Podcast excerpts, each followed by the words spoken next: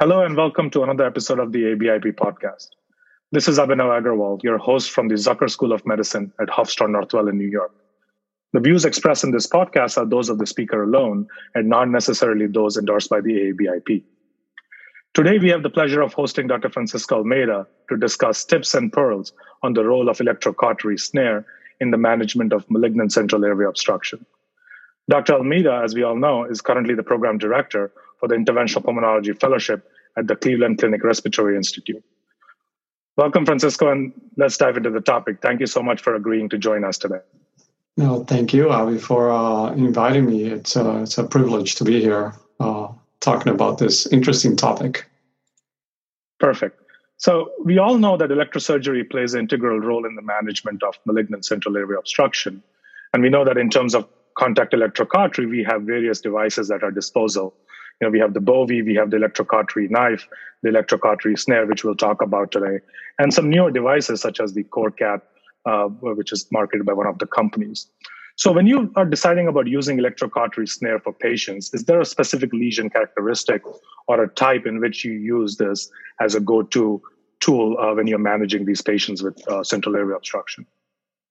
Yeah, so I think, uh, as the literature says, the more uh, appropriate uh, lesion to use are the polypoids or pedunculated uh, lesions. Uh, but I don't uh, necessarily use a snare only for those lesions. And on the flip side, and we'll talk maybe later as we depend on your questions, I don't necessarily use a snare for every pedunculated lesion. But in any event, those are the ideal lesions. Um, but sometimes, um, as a way of doing a multimodality approach, some really large lesions, uh, sometimes I would use the snare to to start getting pieces out of it. Um, mm-hmm. So sometimes the lesion is so large and the, the base is so broad, but it's so irregular that sometimes you can uh, grab, uh, you know, relatively large pieces not necessarily the entire thing, as to open your view or create more space to, to work. So sometimes I use as an initial tool for some of those lesions. And obviously, it's hard to, to describe exactly how those lesions look on a podcast, but. I think uh, the audience who does this uh, can have an idea of what I'm talking about. Right. So, I mean, if you see like a pedunculated lesion, you know, let's say with a narrow base or even with a large base and you are you know doing an intervention in these patients is this is this your go-to tool or do you start by using some other modality to achieve hemostasis or do you use the snare to try to reset the base off uh, yeah, with, with okay. coagulation yeah so i think um, it depends on the size of the lesion you know sometimes there's some these pedunculated lesions that is really small and i've seen people use snares for those, and sometimes just a simple plain forceps biopsy, you can remove it. When it's something that a simple plain four biopsy uh, can't remove it, or if the, the base is not really small, because uh, sometimes there are these pedunculated lesions that my forceps won't be able to remove the whole thing, but the base is so uh, slim that sometimes I can just kind of biopsy that base and really dislodge the lesion altogether. So I may not need um, snare.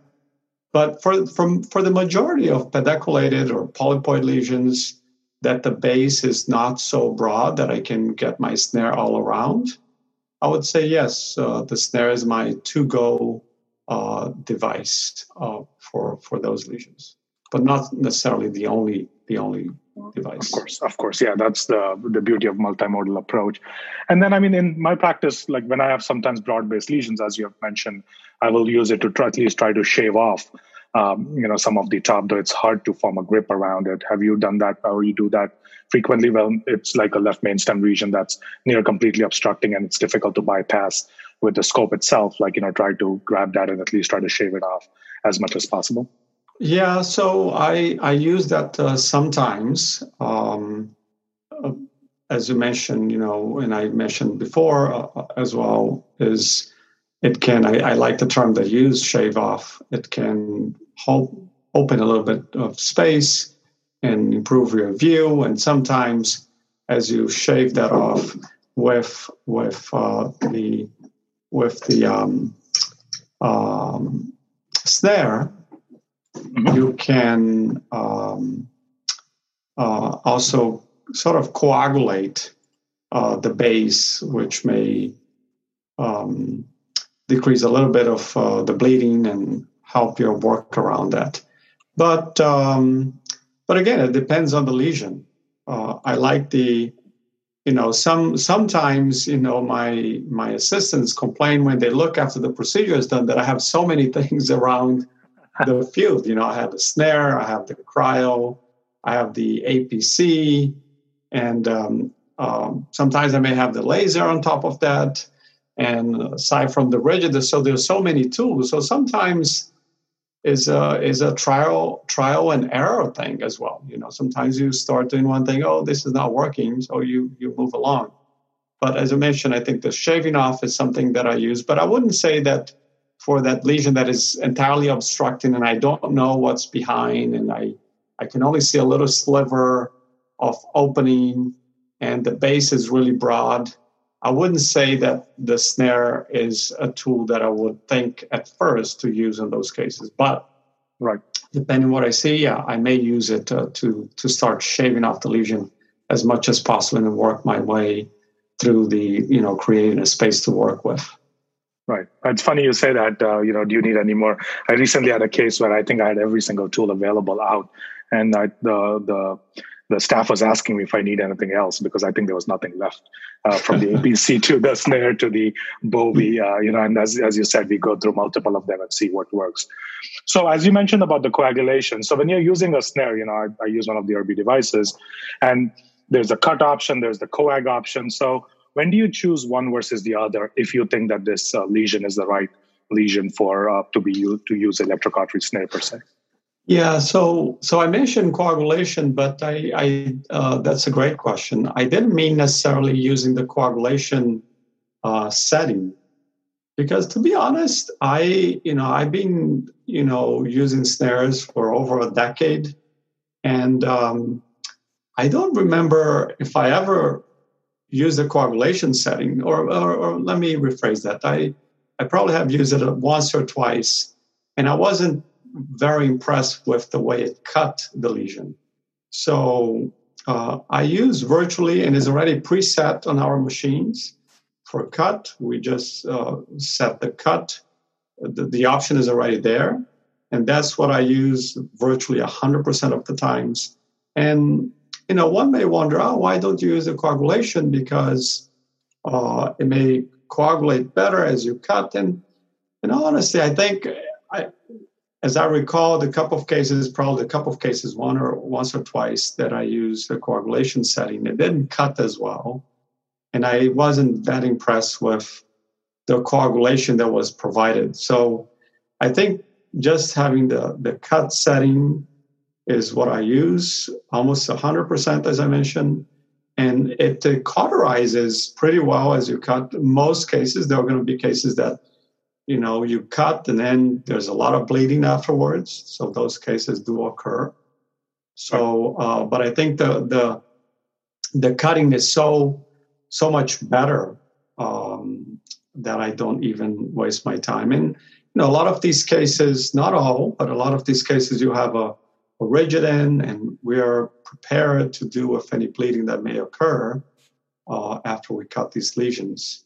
And that is, I think, one important um, message for people who are starting off, for people who are experienced as well, I guess, and maybe um, just want to hear another opinion or somebody a uh, different thought or or confirm what they do is that after we cut these lesions, um, you have to be ready to uh, to act uh, immediately because sometimes bleeding may may happen, uh, and um, and uh, I think that's something very important. So you, as we mentioned, we have all those tools ready. So generally, when I when I do a snare, I often have my APC ready, I may have a Fogarty balloon or something, depending on the situation. Uh, or I have my rigid really nearby to if I, I think I'm going to cut the base to advance the rigid and and, and block uh, tamponade that area. So you need to be ready for for bleeding that may come after you cut the lesion because it's it's not overwhelmingly common, but it does happen. Well, I think that's a very good point. Uh, you know, something that where we we should be prepared. I mean, be that be balloon. I usually don't have a balloon, or if it's a more central lesion like the tracheal lesion, then advance the rigid uh, to be able to tamponade. But I think that's a very important point that you make. And as you said, I mean, what we gain in cut, we lose some of it in coagulation. So especially a very vascular lesion, you know, may bleed uh, sometimes. If uh, I mean, it has happened to me a couple of times where it did do bleed, and we should be prepared. I always sometimes will have a either a contact cautery or APC, which is my go-to tool. So that's a very good point. So if you're using the cut settings, do you use like a preset? Because I know some of the machines have these EndoCut Q settings, or is there specific power and settings that you start at on your machine? Just for the listeners, you know, who are just starting off and are not really sure how to use uh, the cut function on the electrocautery snare. Yeah, so we we have been using for many many years the ConMed Beamer device, and we already have it preset uh, for 20 watts. And the majority of time that uh, times that's all we use. Sometimes I go up to 30. Uh, we just acquired recently the Erbe machine that has APC, cautery, and um, and the cryo kind of all together. And uh, we may be transitioning entirely to that um, to that uh, machine because of um, support, I believe, but I don't know mm-hmm. the details. Uh, so for the ConMed, it's preset at 20 watts, and for the Erbe machine, is already preset there at the three watts with EndoCut uh, based on their uh, mm-hmm. you know company tool. And I use that uh, since we got the machine recently. I haven't used it that often, but I have used it a couple of times already, and um, it seems more powerful, which uh, there's good and bad about that, right? Because right. more powerful, there may be more risk of uh, uh, collateral damage. So that's important to have the the snare end position around the lesion, not loose, so you're not. Uh, often you can't see the other side, you know, depending on the size of the lesion. So trying to um, have it as as around the and tight around the lesion as much as possible, not to provoke any collateral damage of areas that are not seen. Uh, especially with, I guess, the Erbe machine. At least that was my uh, early experience. It may not hold true as I use it more, but I, I did like it the the cut, um. Uh, and that uh, that's kind of what we've been using, or at least what I'm using right now and my colleagues may use slightly different. But I know that machine, the Erbe machine is set already at three watts with EndoCut, like from the start. And right, yeah, and, then we, we have the ability to adjust the EndoCut uh, settings. And I mean, uh, as you said, I mean, they're set for more cutting than coagulation. And I think as you go away from the settings like one to four, um, it balances the cutting ability with the coagulation. But they do say I was uh, talking to one of the reps recently, and they talked about that too, where you can uh, you keep the foot on the pedal, and then you can cut through, and uh, you can see basic basically adjust that based upon how it's cutting or not cutting. Correct. Correct.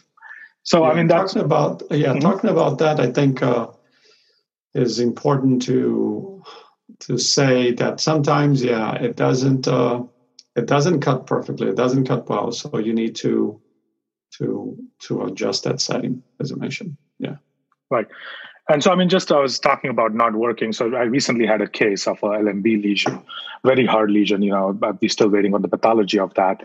But I used it was complete, near completely obstructing the LMB, originating from the lower lobe, and I was trying to uh, use the snare, and uh, it was actually as much as I tried and I tried different endocut settings, it just would not cut the lesion. I mean, maybe based upon the characteristic of the lesion, on rapid told me there are some spindle cells, and again, we're still waiting to see what it shows in terms of final pathology. So, what what are the potential pitfalls where you think the snare may not work, and is there some adjustments in the settings that we could make uh, to try to see if it cuts better, or would you just then use alternative route? And what may those be? Yeah, that's that's a great point. I mean, those are not um, uh, common events, but they do happen. I think, as you said, as you said, you know, based on the the lesion, whether it has less water or fluid or is more fatty, those are are more difficult to cut sometimes if there's any of those situations.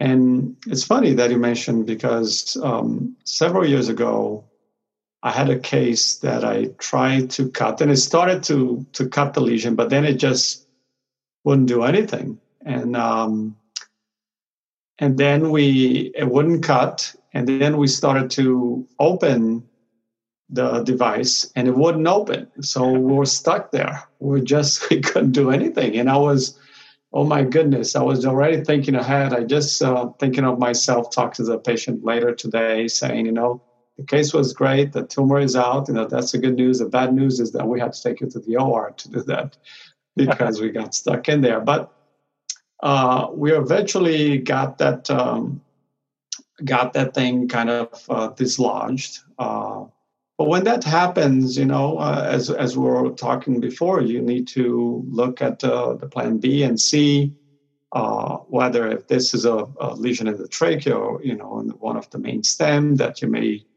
be able to try to get a a rigid to try to to core as much as you can. And some of those lesions, when that happens, is is difficult to core with the rigid as well. So sometimes. Um, one thing that I have encountered in a few of these cases is I just change the location. So if I put my snare right at the base and it's just not cutting, so I try, no, let's try to cut, you know, maybe the top half or the top one third. And sometimes that strategy helps uh, cutting some of the pieces and then uh, out instead of trying to get the whole thing out at once. So that is a strategy that I have used, you know, that's not a very common scenario, but when it happens, that's kind of the strategy that I use in those cases. I mean, there's based on no real evidence; it's just based on like real time, you know, experience.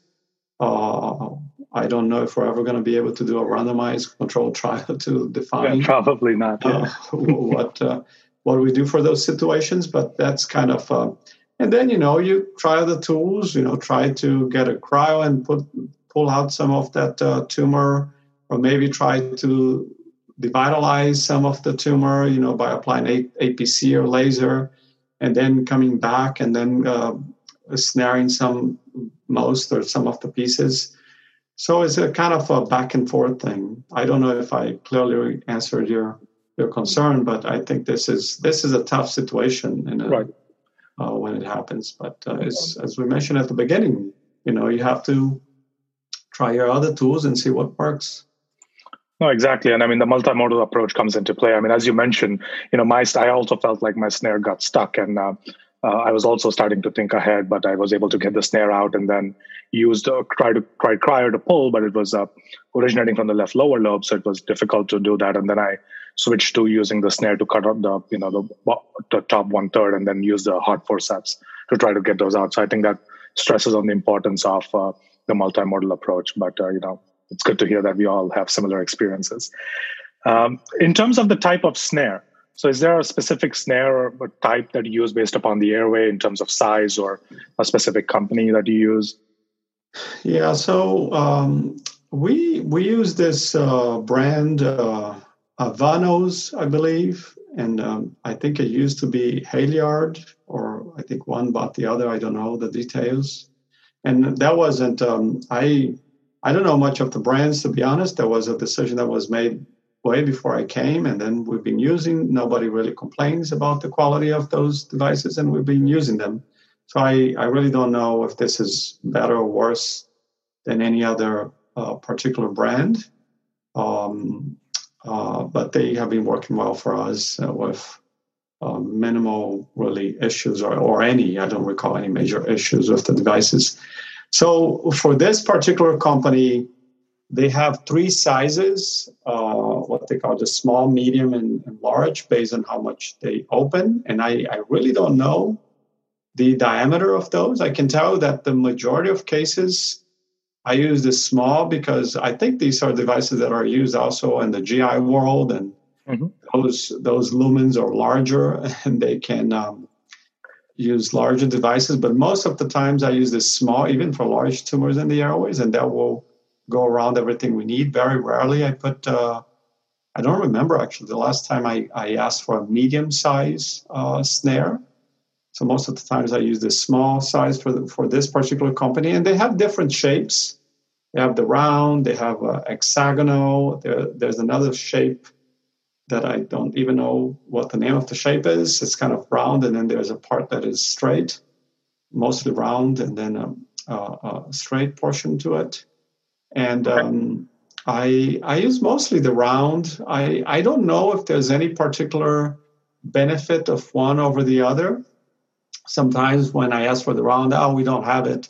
And then, well, give me this or that. And I, I, I don't think I ever noticed any, any particular difference in how good or bad uh, the outcome was based on the, on the shape of the, the, the device.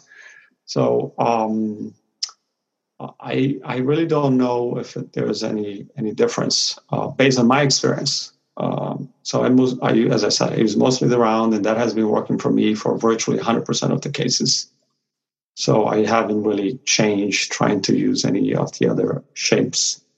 And um, I can tell you that um, um, we we had all those those three sizes: the the small, medium, and large. And we stopped ordering the large because not me or any of my partners ever asked for the large, or if they asked before, they saw that didn't work, as I learned, you know, uh, kind of quote the hard way in the past. Uh, so we don't even have this large size. So we only have the, the small and the medium available in our Bronx suite. Got it. Yeah, I've, I've never used the Avanos, but we have the Snare Master, and uh, again, I think those are shared with GI, so I tend to use a 15 millimeter. Um, I don't know, not sure if a smaller is available, but uh, that's when I ask for it, that's what I get, and uh, uh, that's what I end up using. So once you have snared this lesion out, like what is your usual extraction technique? Because I mean, that's something, especially if you're working in the central area, I mean, the trachea or a proximal mainstem bronchi, where the lesion can fall off. How do you prepare to extract these lesions uh, while you're already thinking about snaring it? Yeah, that that's that's a that's a uh, a great question. I think it um, it depends. It depends on the size. Um, and uh, it depends on how hypoxemic the patient is or or it isn't. Um, and it depends on what airway you have in. So I have done these cases with a rigid, I have done these cases with an ET tube, and I have even done some of these cases with a with a LMA, a laryngeal mask airway in place. So um, uh, I have used just simple suction, like putting a, a, flexible scope in there and suctioning, or if I have a rigid, I could have put the rigid suction and suction that back. But some of those lesions that I have um, removed, that I have uh, snared, snared out, and the, the lesion is completely floating. I have had some lesions that they were so big that I couldn't pass it through the scope, the rigid scope.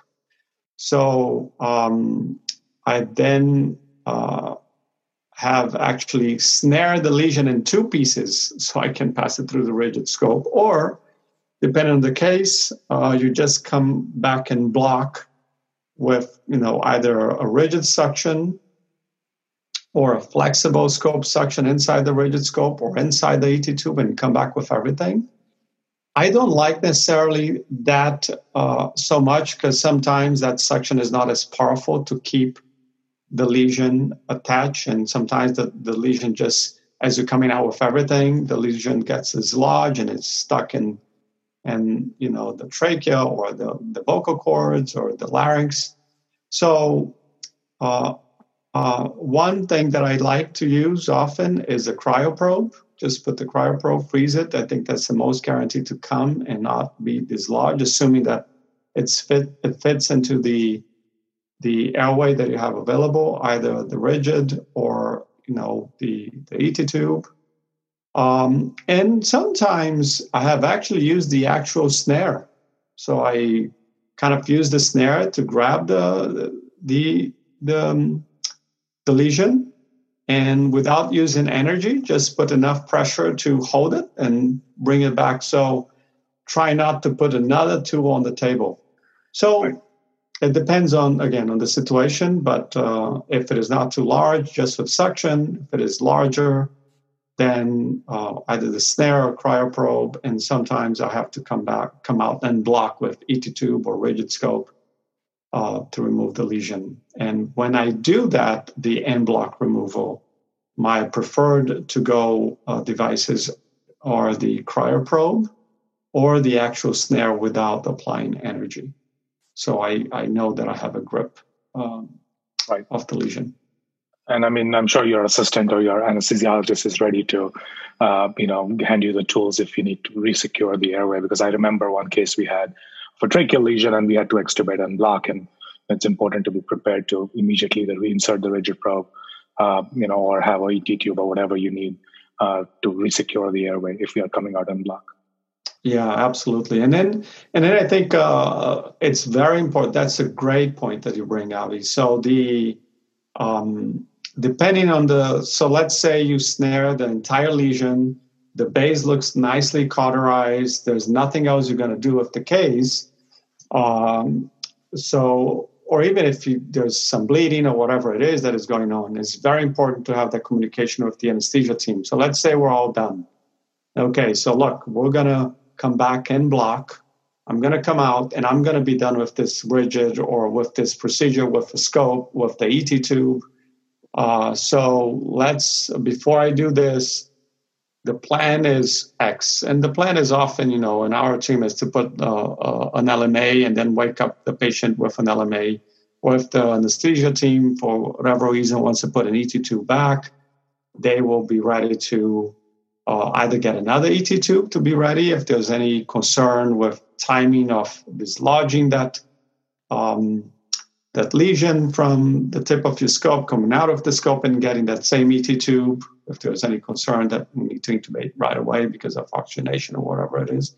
So that point in that point in time, your communication with the anesthesia team is extremely important. So and throughout the case is very important, obviously, because we need to remember to tell them to cut down FiO2. I know that is something we didn't discuss, but I think it's important to say whenever you're going to use a snare, we generally cut out our cut down our FiO2 to less than 40%. As a general rule, I think anything less than 50% is probably fine. Probably even a little higher may be okay, but I, I would suggest that you know keep it as low as possible. Below 50 is is, is fine for I think I've never seen any any fire with 50 or below. Um, so that is, you know, that line of communication that you want to have with your anesthesia team throughout the case. And when removing the lesion is an especially important one uh, because you need to plan the you know if you especially if you're coming out uh, en bloc that communication is is extremely important. Right and i mean something that is i've used more commonly like foreign bodies rather than you know en bloc removals of lesions is you know having a Magill around because i think one or two cases where uh, in, in, fellowship where the object can get lost in the uh, upper airway, I mean, rather the mouth or the oropharynx. Um, so something always uh, always important to know where your Magill is, even if you don't physically have it uh, available to extract that from the mouth. Yeah. Not that I would think it would be relevant in a lesion per se. Yeah, yeah, but no, that's a very important point. Yeah, absolutely, having that available. It's an so that's that's a preparation before you you come out. And sometimes if the lesion is too large, uh, is important to be ready for the lesion to end up being dislodged, you know, around the vocal cords or something. Uh, yeah, very important. Absolutely, that's great. So uh, you mentioned lowering the FiO2, you know, below 40% ideally. Uh, is there any other precautions that you take apart from having good communication and preparation in terms of uh, using electrocautery snare, some things that listeners should be aware about or know or be prepared for? And I think I think we discussed most of the important things. Um, you know, the FiO2, your communication, you know, knowing your your other tools to be ready. I think one thing that uh, we didn't discuss, or maybe we did, I think we spoke about making sure you have that snare around the lesion and is tight before you start um, really using your energy. Uh, remembering to um, and to the sheath of the the snare to put that at the base of the lesion on the proximal side where you can see to the base of the lesion as much as possible, uh, but uh, being careful not to be pushing that sheath against the um, the normal airway. So pushing that against the base of the lesion and not normal airway necessarily. Um, I think those are probably uh, the only other, maybe the only other point, point or points that uh, we haven't discussed that I can think of. I mean, is there anything else that you think? Uh, no, I think I mean, missed. No, I think I agree. I mean, uh, I think you pointed a very important point of continuously visualizing the snare closing and not cutting, not trying to cut the lesion by the closing the snare, but rather using energy to cut the lesion uh, so that we can get as much coagulation as possible uh, while we continue to close that snare and you know cauterize that area. Any other yeah. comments? Any other you know pearls in terms of managing using electrocautery or electrosurgery, and specifically snare, uh, for that our listeners can benefit in their practice? Yeah, no, I think I think we discussed a lot. Um, uh, I can't really think of anything else here. Um, uh, maybe the other point uh, that could be important. I think snares work best in bigger airways, tracheas, trachea and main stem bronchi, bronchus intermedius, is a little bit more difficult when you uh, working at the lobar, the segmental level, because those snares are not, as, as we mentioned before, even the small is kind of large for the airways. So those can be tough, especially if you're going to, you know, the upper lobes to make that turn. You know, that that that sheath is somewhat rigid, so it's a little bit more difficult. And and sometimes, if when you're getting more distal, then you're talking about, you know, if you're not really careful, you may start cauterizing really distal airway that you, you don't know what's out there. So you have to be careful with that. So those cases are not, in my opinion, great cases. But aside from from that and what, what we have discussed so far, I, I can't think of um, anything else right now. Um, I think this was great. We discussed oh, a things some some ideas, and uh, this was awesome. No, this is great. I mean, this is I'm sure very helpful for me, and I'm sure very helpful and educational for our uh, listeners. So, thank you so much for joining us today, Francisco. This was another thank, episode. Of, thank you. Yeah, thank you very much. Sorry for interrupting. Thank you very much. No, this, no, was, this was really great. Perfect. This brings an end to another episode of the ABIP podcast. Please don't forget to subscribe to our YouTube channel uh, and follow us on the Apple podcast.